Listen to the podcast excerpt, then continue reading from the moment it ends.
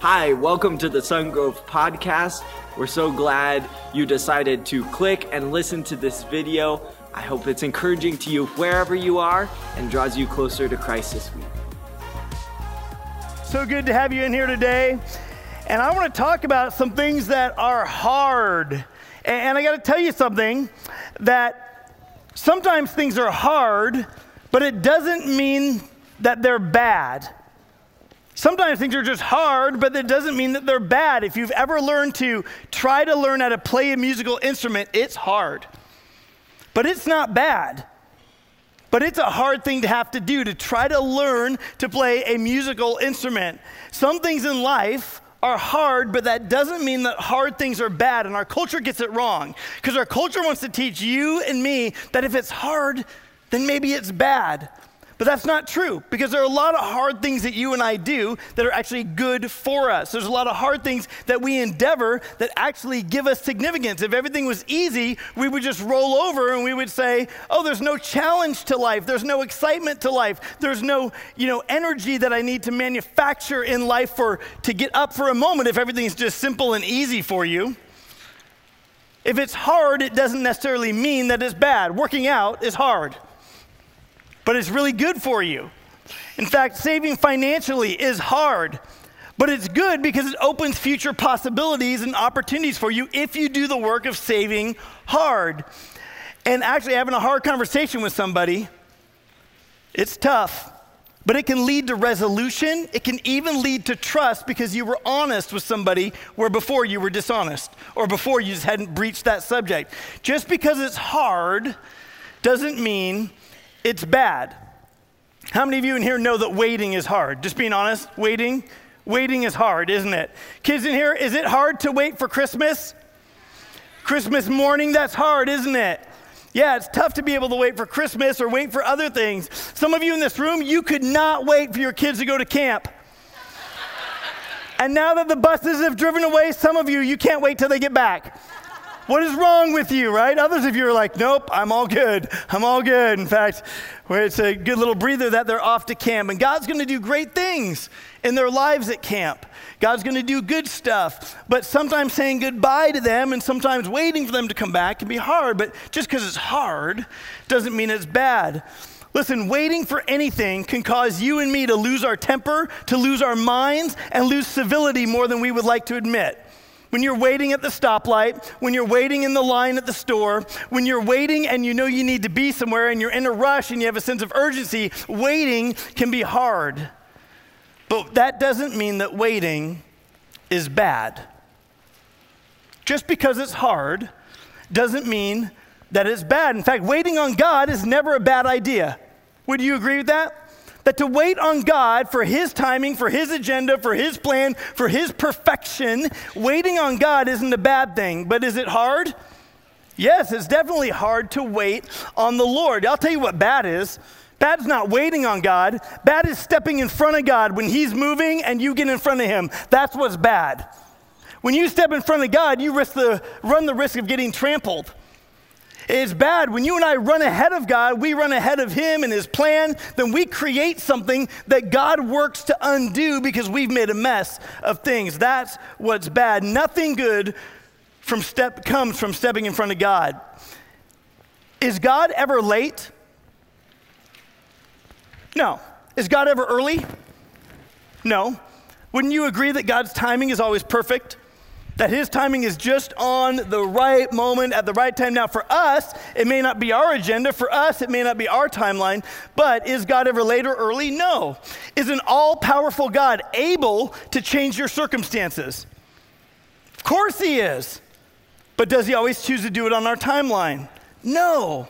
Here's a truth, and a truth that Peter in the book of Second Peter was writing to the people of the day who were being persecuted in the church. And this truth is this He's saying, listen, you're being persecuted now, but here's a truth Jesus is coming back.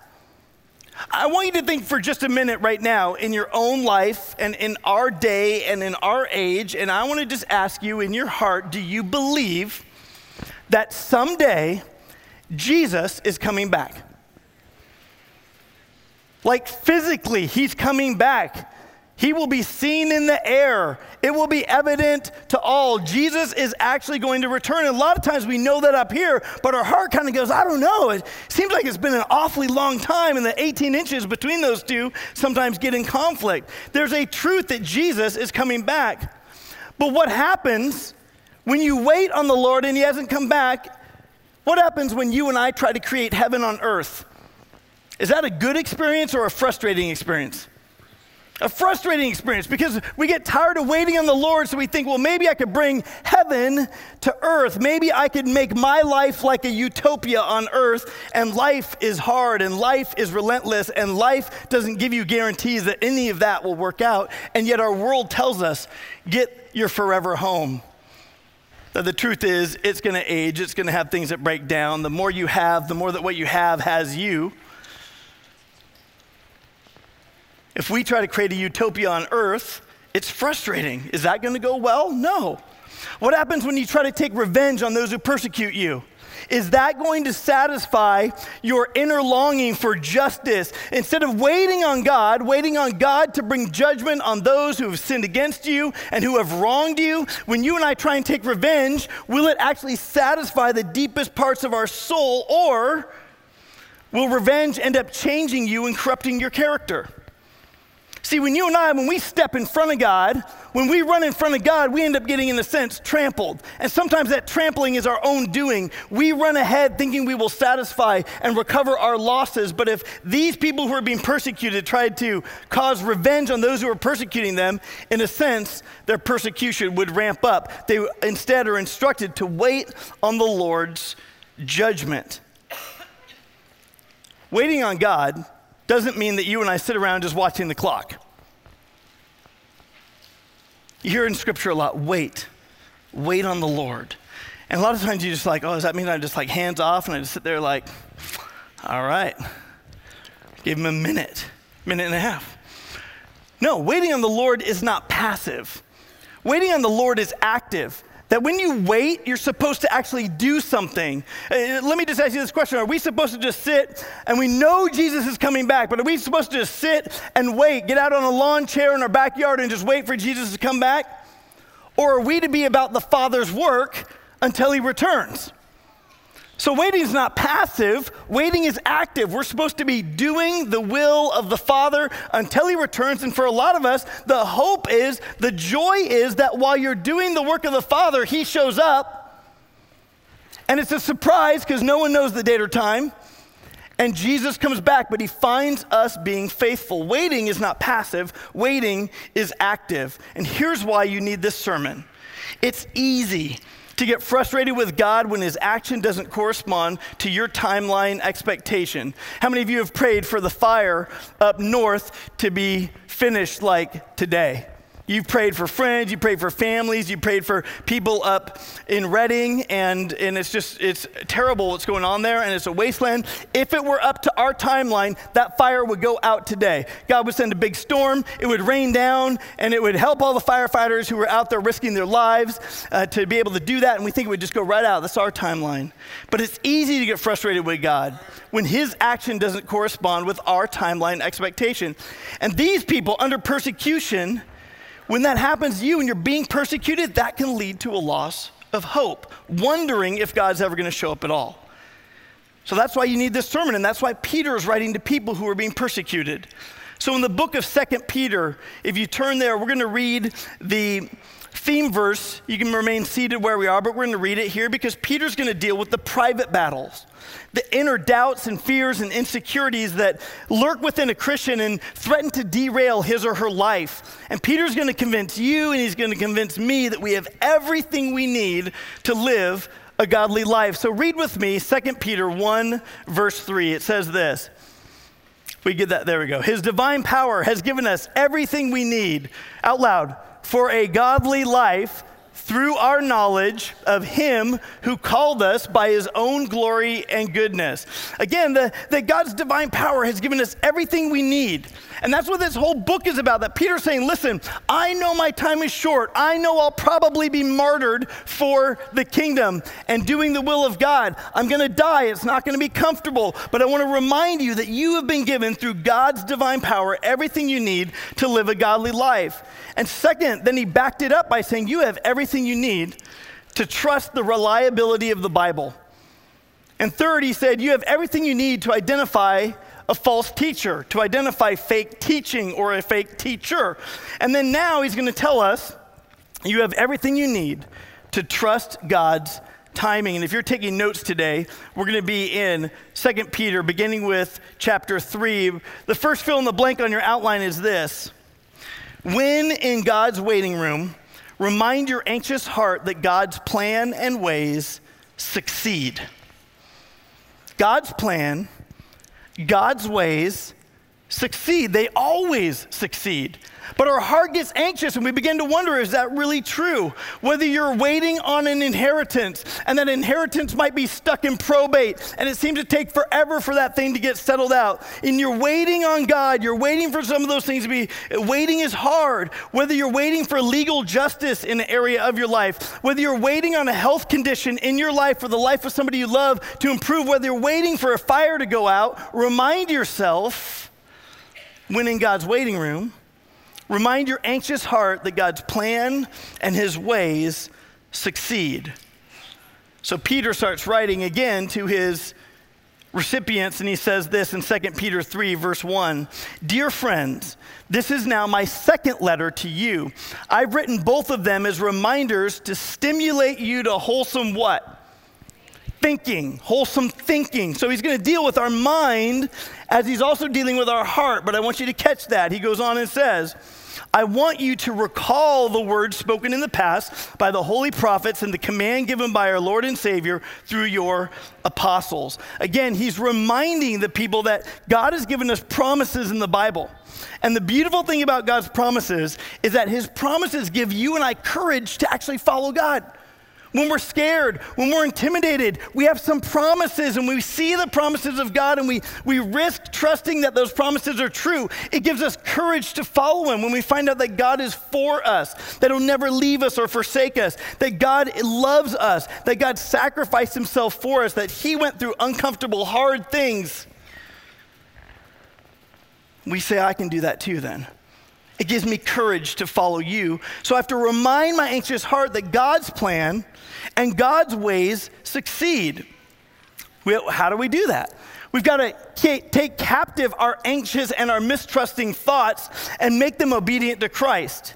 You say, well, what do you mean? Well, let me just tell you something. We have to capture our anxious and mistrusting thoughts because those anxious and mistrusting thoughts have already captured us. We don't have to wonder about, like, well, I better stop that before it captures me. The truth is, by the time you often recognize those anxious thoughts, those mistrusting thoughts, by the time you recognize that, so often it's already captured you.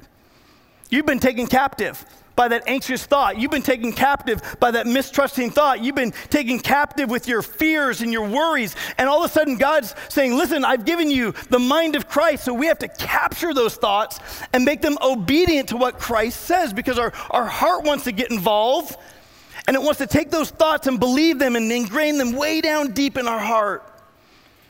And instead, we take them captive 2 Corinthians 10:5 Paul the apostle reminds us he says we demolish arguments and every pretension that sets itself up against the knowledge of God and we what what do we do take captive every thought and what are we going to make that thought do we're going to make it obedient to Christ and some of you, that might be like new information. Like, really? Like, how do you do that? But the truth is, you capture the thought that's already captured you, Like, I'm afraid this isn't going to work out. I'm afraid God's abandoned me. I'm afraid that this is such an impossible situation. I'm afraid that there's no hope. And Peter would have reminded us in his first book you, you have hope and you have everything to live for. In fact, the future starts now, even when you're being persecuted. And for you, it may be persecution of your body. For you, it may be persecution of your mind, your heart, or the people around you. Or it may be circumstantial, or it might be your impossible situation.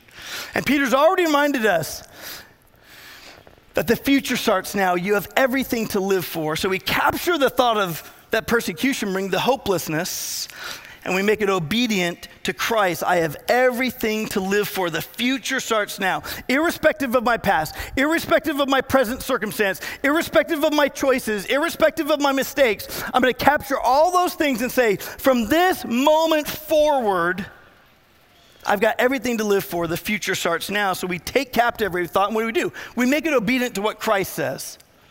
You know why? Because sometimes if we just believe what we say or what's in our head, we're going to run toward despair, hopelessness. We're going to be overwhelmed. We're going to believe everything in the news that tells us everything exists to be afraid of and everything exists to kill us and things that used to be good are bad for you now, and things that used to be bad apparently are supposed to be good for you now, and just wait two years and it'll be bad for you again. It's all going to kill us. We're all going to die, is what you know the news says. And there's horrible things that are going to happen everywhere, and it's going to elevate our fears. And what do we do? We take those thoughts captive, and we make them obedient to Christ. And there are times that we cut out the source of our fears, whether that's media, whether that's the voices of well-intentioned friends whether it's anything else, we take them captive, and what do we do with them? We make them obedient to who Christ says that we are and what Christ has called us to do. Second on your outline, God gives clear direction when you're willing to wait. God will give clear direction when you're willing to wait. How often have you and I made a rash decision because we were just simply unwilling to wait? I, don't have time. I feel like I'm afraid I don't have time. I, I don't have, I got to make this decision. Then you look back and go, man, I decided poorly. You, we have to basically realize that sometimes we've jumped into an errant conclusion about somebody or about something because we just didn't have time to wait for clarity. I don't have time for all the information. I'm just going to jump to a knee jerk reaction. I'm afraid to wait on God. I don't have clarity. Sometimes waiting for clarity just drives us crazy, so we decide, don't we? God, I, I've prayed about it, I've thought about it, but I just don't have time, so I'm going to just run ahead of you. And we jumped to a conclusion, and we didn't give it time to sit and to let that decision wait before the Lord. When we began looking for an all in one facility as a church, it began what we hoped was a very quick process. We thought in 2009, uh, when we started up a building team to start looking for what might be available in the Elk Grove areas, we were renting, uh, set up and tear down every weekend at Franklin High School. We thought, well, maybe, maybe this will be a real quick thing and we'll get into something and we'll get out of our current lease and we'll be able to jump into something. And as we began to look, it didn't begin a quick process, it began a three year process. And during that time, it refined us. It, it basically walked through as we, we said, what do we need? Maybe we just, you know, we, instead of renting offices, maybe we need offices. We don't need offices. We need an all in one facility. We don't just need a weekend thing. We need something that has offices and a facility. We need, we need an all in one and what's available in Elk Grove. And there was nothing really available in Elk Grove. And so we began to wait and we looked at lots of things. Right across the street from us here is a Calvary Chapel Church. They're doing good work. They love Jesus. But we looked at that building and we made a lowball offer on that building. And we knew the parking was too small for us. And we knew that there were some other liabilities in that. But we made an offer on that building and that offer got rejected. And we were actually okay with it. We looked at some property right over by the large gas propane tanks over there off of 99. And the railroad was right there. I got to tell you this one story. It's pretty funny. So we're there with the real estate agent, and uh, he's showing us this building. This building, this, this building you're sitting in is 44,000 square feet. That building was 100,000 square feet, okay? and he's saying, hey, the price of this building is this much, and you guys could get into it for this much. And right as he's saying that, the train comes by and, it's, and it goes "Er," you know, honks the horns, and like we can't hear him anymore. He's like, the price of this building is, "Er," you know, because he's talking and it's way too loud. And we're thinking, like, could you imagine being in the middle of Sunday morning and we have to wait for the train to go by, right? Well, every time the train honked, the guy next to me kept saying, he kept dropping it by $100,000. I think by the time we were done, it was like 400,000, I mean, according to my friend next to me, right? So we're cracking up, and the real estate guy puts his head down. He's like, I should have checked the train schedules before giving you guys a tour of this one. yes, you should have. but we looked, and we had a lot of possibilities that ended up being no's, and we began to look and wait on the Lord, but we needed clarity. We needed clear direction from God. That doesn't mean it didn't have its challenges. That didn't mean it, it didn't cause us to be scared out of our minds. It didn't mean that it didn't cause us to, to wonder, well, this could fall apart because of A, B, C, D. Because getting in this facility had all those experiences, but we waited every experience, every step on the Lord, and God brought us clarity, and the Lord went before us and fought the battles we could not in our own, and God got us in here.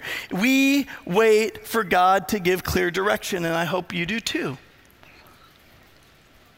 Because God's going to give you clear direction if you wait on Him.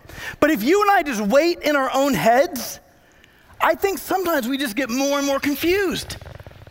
We get overwhelmed. And then we say, God, well, fine, I'm going to throw up my hands. I just need an answer, even if it's a bad decision or the wrong. I just need to move or to go or to do something instead of waiting on the Lord. Well, let's clarify that a little bit for you. On your outline, there's a bullet point that says, God uses your waiting time to get you on His timeline.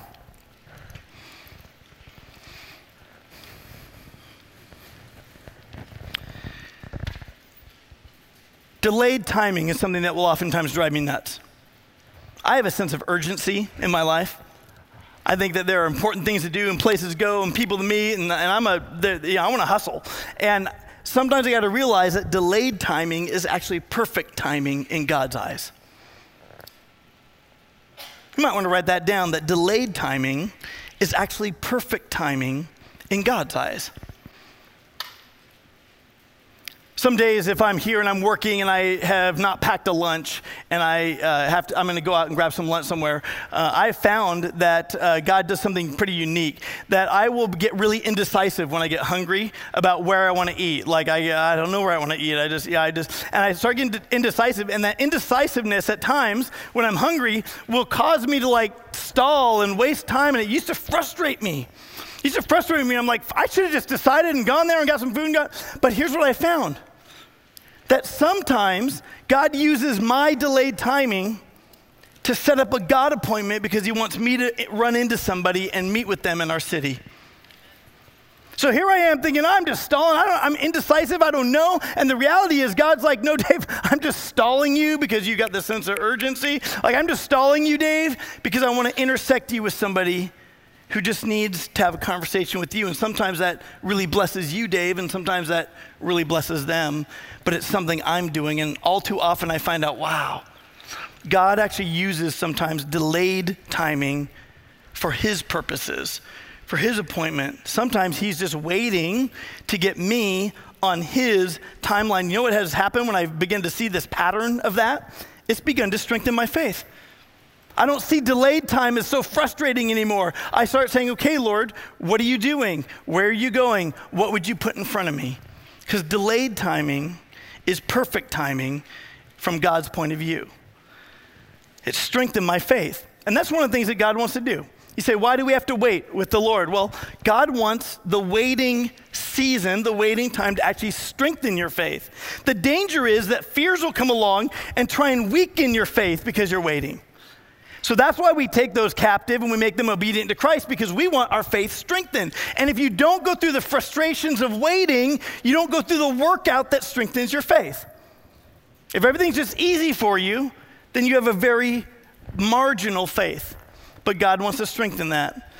Second bullet point on there God uses your waiting time to sift your motives. To sift your motives.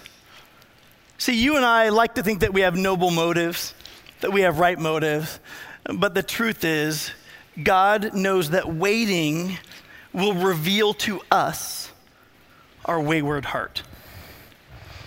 That our motives are not clean cut as we'd like to make them look like they are. That our motives oftentimes have another agenda along with it. And God wants to help us sift through like what's a good motive and, and what needs to fall through, what needs to burn away, what needs to be gone, what needs to be a wrong motive. So we have to ask this question. We have to ask the question, why? And oftentimes we're asking God, God, why do I have to wait? But the question he really wants us to ask is, why do I want this right now? Why do you want this right now? Let me tell you, if you parents, by the way, learn to ask that question of your kids when they want that toy in the store, you enter into a teaching moment. I want this. Why? Why do you want this right now? Why not later? Because I want it, right? You might help them begin to sift their motives, but you begin to ask, why do you want this? I remember uh, when my dad was dying of pancreatic cancer and I uh, was in the hospital and I just wanted to be by myself and I, I saw him suffering and he was clicking the morphine thing and it, it had given him all it was going to give him. And I just couldn't stand seeing him in pain. He was rubbing his face. So I just left the, the, the hospital room and I went downstairs to a large bathroom and I just went in the stall and closed the door just to be by myself. And I sat down just on the toilet and I'm telling God, God, just take my dad right now. Right now, I can't stand to see him in pain. And God basically was like, Why? Why do you want this right now? Is it because it makes you uncomfortable? Oh, yikes. That's a tough question, Lord. Why do you want this right now? And I was like, it just, again, it makes me so uncomfortable. And God was like, the Christian life is about me and my glory, not about you and your comfort. And God began to sift my motives. And in a good way to push back at God, I said, okay, but then use my discomfort and my dad's discomfort for your glory, but then don't delay. And he didn't. You know what I found? That delayed timing was actually God's perfect timing, but He had to sift some of my motives because I didn't like being uncomfortable. I didn't like waiting. I just wanted closure, even if it meant a loss. And God just begins to ask why. So let me ask you some questions. Why do you want that promotion?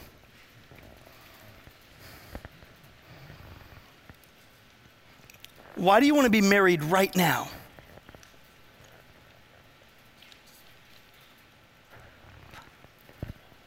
Why do you want to have kids right now? Or not have kids right now? Why do you want to be on your own? Why do you want to move? Why did you want to move here? Why? See what waiting does? Waiting begins to sift our motives because God wants to get to the real us. And sometimes in God's waiting room, you show up thinking, I'm in the room, I'm ready for my appointment, doctor, and I'm here to be with you, and I'm ready for clarity in my life. And what you find with any doctor appointment is that you show up to wait. You show up to wait on the doctor. But when God's got us in his waiting room, it's not unproductive. When God's got us in his waiting room, it's because he's beginning to sift our motives. He's beginning to get you and I on his timeline instead of our own. And he wants to give clear direction if we're willing to wait on him.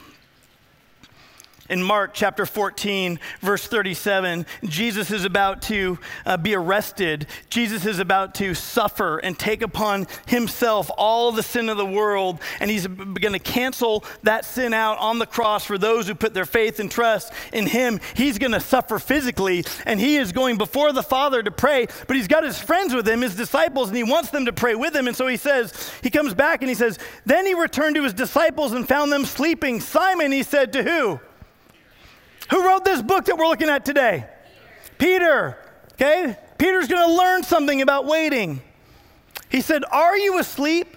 Couldn't you keep watch for one hour? Then he says, Watch and pray so that you will not fall into temptation. The spirit is willing, but the flesh is weak. See, there's this dynamic that our flesh is weak. Our flesh gets corrupted by bad motives. Our flesh gets corrupted by urgency and, and wanting our timeline instead of God's timeline. And what Jesus is saying to these friends of his, he's saying, watch and pray. And normally you just say, just pray, just pray for me. Isn't that what you tell your friends? Hey, something's going on bad, just pray for me. And you're hoping that they'll pray for me, but Jesus tells them to watch and pray. It's a unique combination. I want you to catch it. Because just praying can be a little bit active, but watch and pray is very active. What are you doing when you're watching and praying?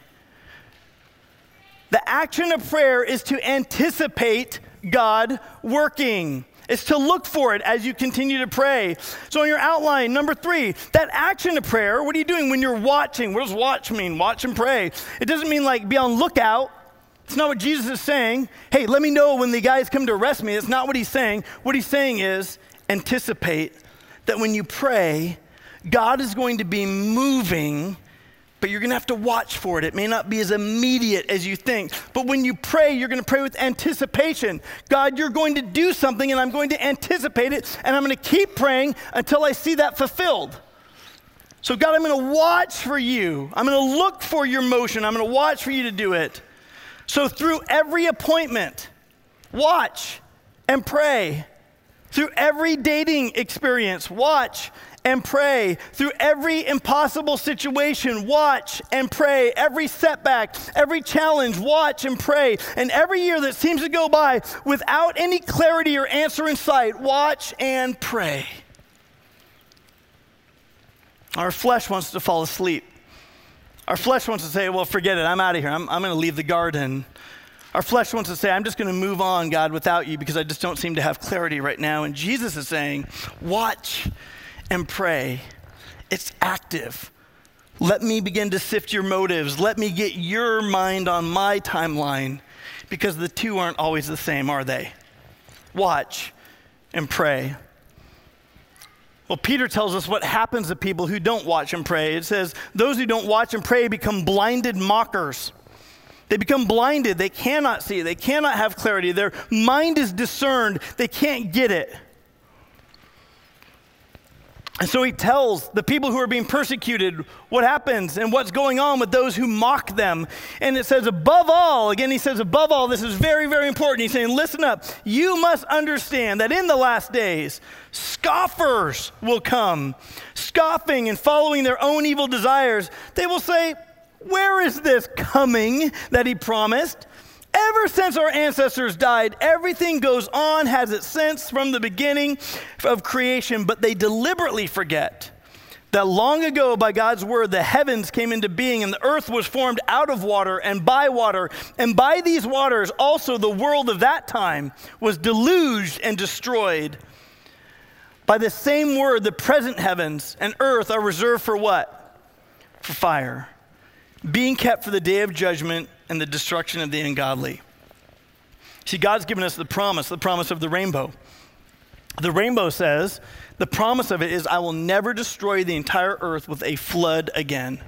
And that's God's promise. When you see a rainbow in the sky, God is promising you, even though you're driving, even though you're texting, even though you're distracted, God is still saying, Look up, here's my promise. I will never destroy the entire earth with a flood. Again, we say, Thank you, God. But what he's telling us here is, it won't be a flood, it'll be a fire. And you can just picture the destruction because we see what happens when we get forest fires, grass fires, brush fires. God's going to use fire to reveal what remains. And what he's saying here is that these people who don't watch and they don't pray, they're going to become blinded mockers. And, and, and there's something that I want you to grab a hold of here. He says, Some people deliberately forget they deliberately forget, like on purpose, they're forgetting the reality of God's creation and destruction, while others are conditioned to reject the truth of either.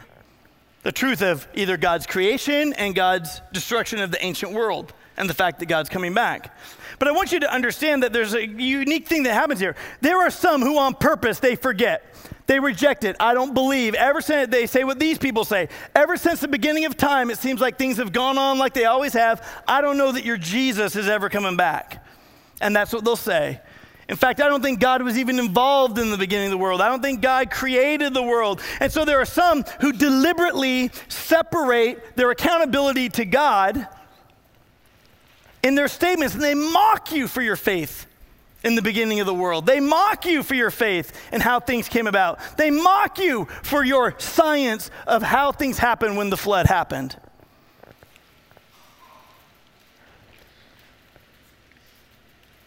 But there are other people, I'm not sitting there like deliberately trying to forget. Uh, there's a majority of people who have just been conditioned by their education to remove God from the equation. And there's a whole lot of people right now, and there's a whole lot of good science right now of people who are looking at the evidence, who are discovering and saying, could it be that there's a different story than the one we've been fed? Could it be that there's a perfect blend between faith and science? Could it be that there is a God of such unique design that faith and science can correspond? Could it be that some of the science I've looked at and believed is actually a spin on the real thing? And when I question it, I do find that I'm mocked. But I love it. I love it when young adults ask good questions. I love it when people say, my heart is so attached to good science, and yet I got to believe that there's a God of mystery who is even bigger than that, who is outside of me, who is more powerful, that I just simply cannot believe that things came into being like the narrative I've been told. See, there are some who deliberately forget, they reject Christ. There are others who just have been conditioned their whole life. I just haven't heard another explanation, but their heart wants to. And let me tell you, as we've got kids in here today, some of them are being classically conditioned to forget the reality of God. But that's where we as parents come along, that we are the ones to provide another narrative for them. And so it is our job to walk them through the scriptures. It is Peter reminding people who are persecuted. They're like, I don't know. I mean, I'm, it sounds pretty accurate that things have always gone on since it has from the beginning, and I'm being persecuted. I'm really uncomfortable. And he is saying, listen, remember Remember that God created the heavens and the earth. Remember that the present heavens and earth are reserved for fire and that there is a God coming back. Number six on your outline when you don't trust God's timing, you actually misunderstand God's heart.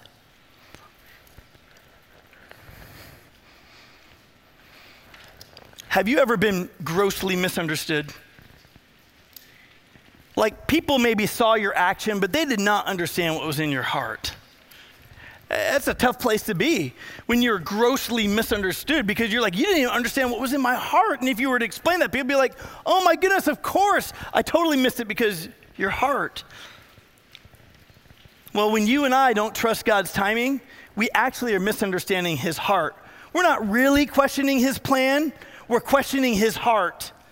We're saying, God, your plan doesn't fit into my plan, so I think you've got a bad heart. Because this is hard for me, and hard must be bad. And you begin to turn that back at God. So you're not really questioning God's plan, you're questioning God's heart. God, are you good when life isn't good? Are you? So Peter tells us in chapter 3, verse 8 and following, he says, Do not forget this one thing, dear friends with the Lord, a day is like a thousand years, and a thousand years are like a day.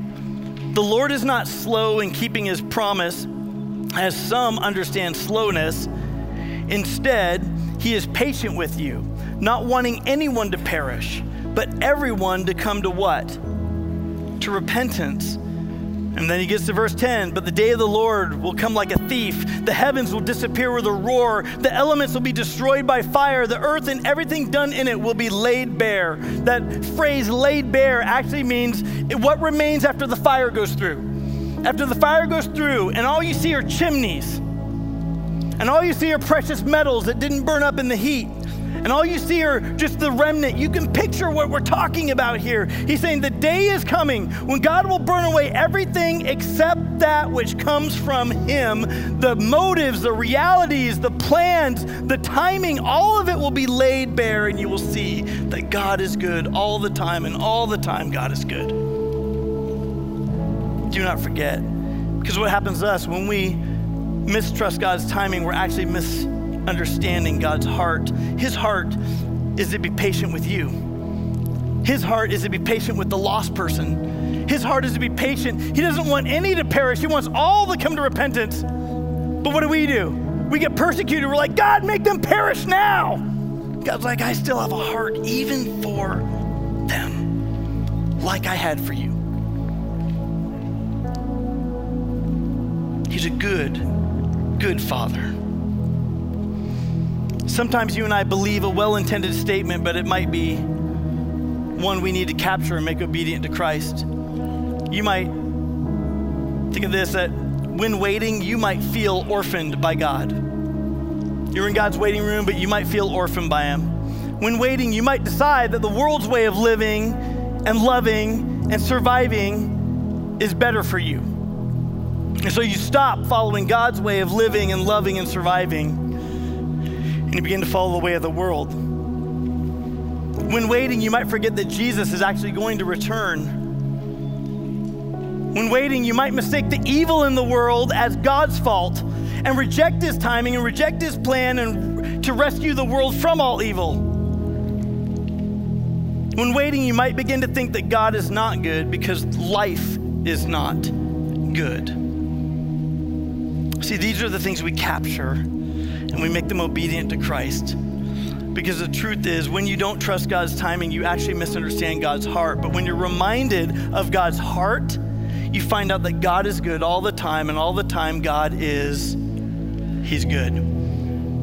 He is for you, He loves you, and His patience has a much bigger purpose in his heart. It comes from his heart. His plan comes from his heart. It always has.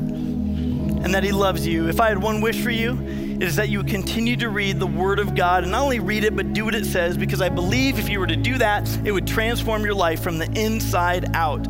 I think it would take the thoughts that capture you and the emotions that capture you, and you would find that you can make them obedient to Christ. And the quality of your life and your thinking and your daily operating would increase and be on the upslope. Because as you walk through hard things, you begin to trust the heart of God for you. Thanks so much for joining us on this podcast with Sungrove Church. We hope it was really encouraging for you in your walk with Christ and that you have some things to apply moving forward, some inspiration for the present, and some hope about what God is doing in your past. We're so grateful to be doing life with you. We would love to be connected as part of the global community of believers and to encourage you in your walk with Christ. You can find that at www.sungrove.org or on social media at Sungrove Church.